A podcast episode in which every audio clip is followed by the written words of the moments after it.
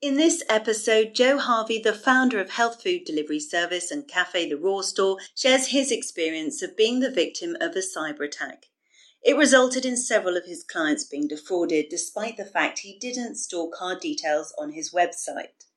With cyber attacks increasing in both frequency and sophistication, Joe hopes his story could help other small businesses protect their data and clients from opportunistic hackers. Please excuse the traffic noise. We recorded this in the Raw Store's bustling headquarters, which is on a busy road. Joe, thank you so much for joining me. Tell me a little bit about who you are, your business, your background. So I run the Raw Store. We are a healthy whole food cafe that operates in St Peter Port in the Bordage. We have a shop where we serve lunch to people. We also have a online delivery service, which is really where this story starts. Start with the beginning then. So, for our delivery service, we had a website where people could place an order online. Um, they would order their lunch, they would be directed to a third party website in order to collect the payment details to pay for their lunch. We would receive their order and then we would go deliver it. You get very little information from the customers, and that was one of the points you wanted to get across. Well, certainly from a from a, a data protection perspective, entering into this, I was very keenly aware of not keeping unnecessary details for our customers. I think it's a really important kind of trust element between you and your customer that you um, keep only the details you need to, because otherwise that data effectively for small businesses anyways is, it isn't very necessary but if you were to read online about the things that google collects and facebook collects and other places you would think that collecting all this data is, is, is really handy um, and in reality, unless you are big data, it's not. You felt that you were pretty well versed in sort of data protection issues. So tell us a little bit about what ended up happening. I found out one day after being contacted by the police that um, several people who had bought food from us had had their card details or had money taken from their account, and it turned out that the common denominator was that they had bought food from the raw store. So we went in to see the police. What had happened is our, our website had been hacked. At the time, I wasn't. Um, the biggest surprise was that, as I mentioned before, we used a third party payment provider in order to minimize, or as I thought, eliminate the risk of actually having people's card details stolen because we didn't hold any of that. It being a big risk, um, best to avoid rather than put yourself and, and, your customers at risk. It turns out that hackers are really quite clever and that doesn't protect you at all. So we had some customers who had their card details skimmed off of our website as they were purchasing food, and as an effect of that, they'd lost money from their account. Lucky thing about that is that through Visa, everybody is completely insured by this. So at the end of the day, no one did lose any money, but at the time, it's rather shocking for customers to, to have to go through that. And the process of contacting your bank and deleting your card details is, is and having money taken is, is quite shocking. It's a bit shocking for you also as a small business owner who's doing their best to do all the right things. The shock was we had, had thought that by not utilizing certain functions like embedding you know, embedding a card payment system in our website and redirecting people to a third party payments that um, site that they will be protected, and also by data minimization, reducing the amount of data that we held on people um, to everything that the only things that we needed, which were you know a name, a delivery address, a contact number, and an email address, that we were making sure that we were protecting our customers by minimizing the information that we, we held about them. And also, not using that information was another thing. So, whilst it was stored on the website, it, it, would, it would never be an issue of us downloading that data into a spreadsheet to then check off email addresses or contact them unnecessarily. It was all stored on the website and it wasn't manipulated anyway. So, what was the weakness identified then? What did you learn from this? Having spoken, having had the website established that the website was hacked, we liaised with a local cybersecurity company, did a thorough investigation of our website, and their advice was that the platform we were using, which is WordPress, which is the most commonly used platform throughout the entire world to design a website, mostly because it's really versatile, but a lot of it is open source, um, and that in itself leads to security risks. So their advice was what you need to do is move off to a closed ecosystem website immediately. You can never eliminate a risk of having a website hacked, unfortunately. That um, is something we learned along the way. If a government or a criminal organisation with enormous amount of backing really wants to get in, they are getting in. Um, but moving away for a closed ecosystem where security is handled by the website developer themselves, as well as all in-house payment processing, as well as all of their own coding, and there isn't this open source coding that's able to happen, is a really, really good way, it turns out, of, of minimizing the security risk of someone breaking into your website and undertaking criminal activity. So we moved from WordPress onto Wix um, very, very shortly after this incident happened. And sadly, that's the biggest takeaway is that it wasn't can you do something to fix your website? It was up sticks and completely start again um, on a much safer platform, which is what I'd recommend to everyone who's a small business that um, is, is asking advice. Why did you feel it was so important? Because it's brave sharing your story. Why did you feel ready to do that? Well, I think that for us, it's something that's already happened. It's an incident that, luckily, I think because we acted so quickly and we were so transparent with the Data Protection Agency, with our customers, with the police, and it actually, although we inherently lost a percentage of customers because of this, um, there was an enormous amount of support from a lot of our regulars that completely understood and work, you know, living in Guernsey, there's lots around data protection because there's a huge finance and insurance industry over here. So everybody learns about it, and everybody's also understanding that it can happen to anyone, and it happens to a lot of people.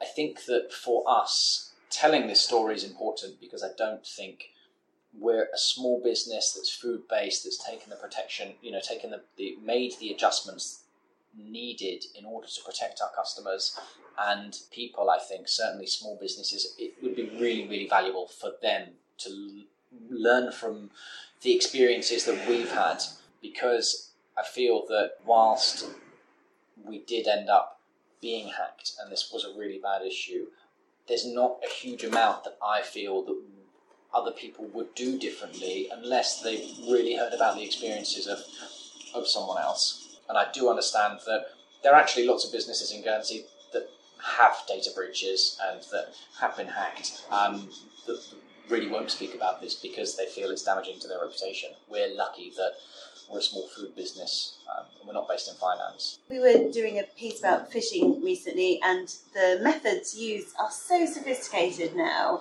and becoming increasingly more so. Do you think that we could do more to support small, medium sized businesses who don't have these sort of cybersecurity teams, experts behind them. Yeah, I, I think I, I think I agree with that. But it's from an understanding of how much more well funded and well armed, you know, criminal activities and nefarious government organisations are.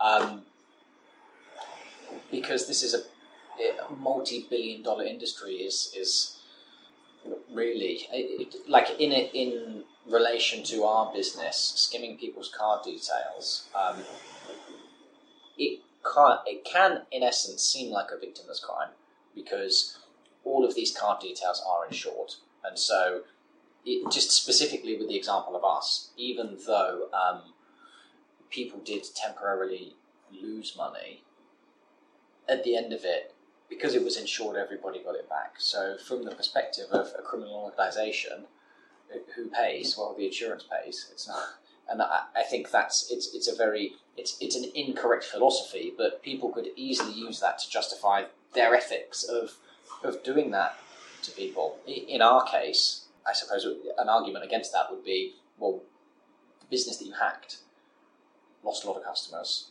lost reputation, caused a lot of stress, and it caused a lot of stress to the people that had money taken as well. And I think had we not taken the steps to be transparent and contact our customers and really move quickly to address the issues that we did have, it, we might not be doing deliveries right now. Do you find that you've had much feedback from other small businesses? The nature of being a small business is that there's not really a community around being small businesses. So the dissemination of information about how you would pass our experiences on to other people, there's not the infrastructure there for it.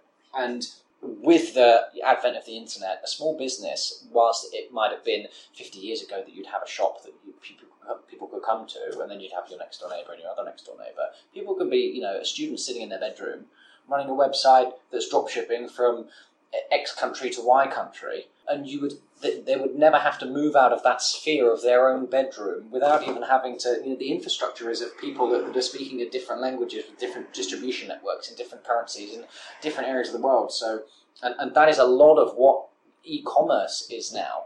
How do you inform those people? What network, what spiderweb really is there? And that's also another reason why I think it's so important for me to, to, to use this as a, we use our experience as a kind of soundboard for other people because I'm not really sure how people would find out the risks otherwise. Um, we're in such a, a funny time where regulation and security is playing catch up with the pace of development of something like understanding how the internet can be used as a tool for commerce, but it, the the pace of the, the pace of increase is so much faster than regulation can really catch up with it. So when you asked me the question before about can more be done, well, yeah, but I don't. I, I, I sympathise with with regulatory bodies like the Data Protection Agency because you know what, what information was useful yesterday is not today, and what is useful today will not be tomorrow. It's not a case of might. the more I see this playing out because I'm sure we're not the only people that it happens to. Credit mm. card fraud happens all the time, and there must get to a point in time where the amount of money that insurance corporations are paying out to cover these losses it will it will be addressed by them. Can't be in perpetuity. That we have had additional financial burden, but that's purely because we've taken the steps in order to protect our customers to the greatest extent possible for for our small business. Um, and I think that really comes back to customer relationships and reputation protection rather than there being financial penalty for insurance or you know, banks not not trading with you or not, not accepting you as a uh, merchant services providers not accepting you as business. But there's definitely um, there there has been an increase in regulation over the past few years in order to better protect consumers with the introduction of SCA, with the introduction of um, other regulation to make sure that your website or your small business is, is kind of set up to protect credit card fraud from, or all, all types of fraud from happening. Mm-hmm. However, having gone through that process on a website like WordPress and using things that are more open source, it's very, very difficult and very, very confusing to really make sense of all of your obligations. Enormously so, um, and that's why it's really it was really beneficial for us to move on to closed ecosystem platforms. And I, yeah, it's I can't recommend it enough to as many small businesses as, as possible. You're protecting yourself, you're protecting your customers, um, and you're saving yourself an enormous headache. As an example of, of the scale of how much nefarious activity is, is out there on the net, um, the company that helped us, uh, Black Arrow, they have a honeypot device which is designed to attract hackers, other criminal activity. And um, in the small island of Guernsey, they get 10 million hits a month on that device. The internet doesn't have any borders. It doesn't care about, you know, customs or who lives where. And a lot of the um, malicious software that's out there is often inert as well. It's a crawler. It goes through knocking on the door of each of each of these, you know, websites, just really trying to spot security flaws. But it's not active. It's all. It's a lot of it's passive and that was a real surprise to me because, in essence, before this, I thought I would have to be actively targeted by someone. It's not true at all. What takeaway would you like people to think about before we wrap up? So, in, in our case, and I think in every case actually, is um, it's when starting a small business, certainly that's e commerce based, everything that you would read around is centered around customer experience and usability and uh, functionality of, of websites and, and, and, design and how they look in order to um, you know capture that customer base, retain them, and give them a good experience. In all of that, the word security is never mentioned. The word data handling is never mentioned. And so I think that having an awareness when you're entering into this that security is as important as functionality, and one does not have to impact the other. Um, there are a huge amount of platforms out there now that, again, having done this research, that, are, that, that certainly from a closed ecosystem perspective come hand in hand in the other. You have Wix, you have Square, you have Shopify, and other kind of I suppose these are these are particular e-commerce. But even if you're a you know you are an influencer with a website and, and or a blogger or a YouTuber, that um, these using platforms that merge the two is, is really, really important because from what the experiences that I've had from something more open source like WordPress is that yeah, it's more useful for you. It's also more useful for the you know, the the hacker or whatever criminal organization that's after either the data that you hold or bits of your website, the information that could be valuable to you if you're a tech company and you store you know, sensitive data online. it's Really important to get a measure of both. I guess my takeaway for other small businesses is to, when looking into um, designing a website, please, please speak to your web designer or whoever's um, or, or even if you're looking at doing it yourself, you really need to be aware of security acting synergistically with functionality and design. Because through my journey, that's what I understand now that, that, that really wasn't kind of apparent when when this website, you know, when my initial website was was built. That's not the cheapest option, but long term, it's probably the safest. Yeah, it is. It's it, it, it is, and, and, and when you when you weigh up the risks, it, it it, it is the cheapest option. And I can speak from experience that you know we lost a lot of business um, and we lost customers. And again, as a small as a small whole food business whose um, objective is to provide health and effectively happiness through through the product that, that we do provide. Reputation and customer um, relationships are, are really really important. So trust is trust is a big part of that. Thank you, Joe. That's really really nice to speak to you and share all that with us. And I'm sure it will help other people as well. Thank you.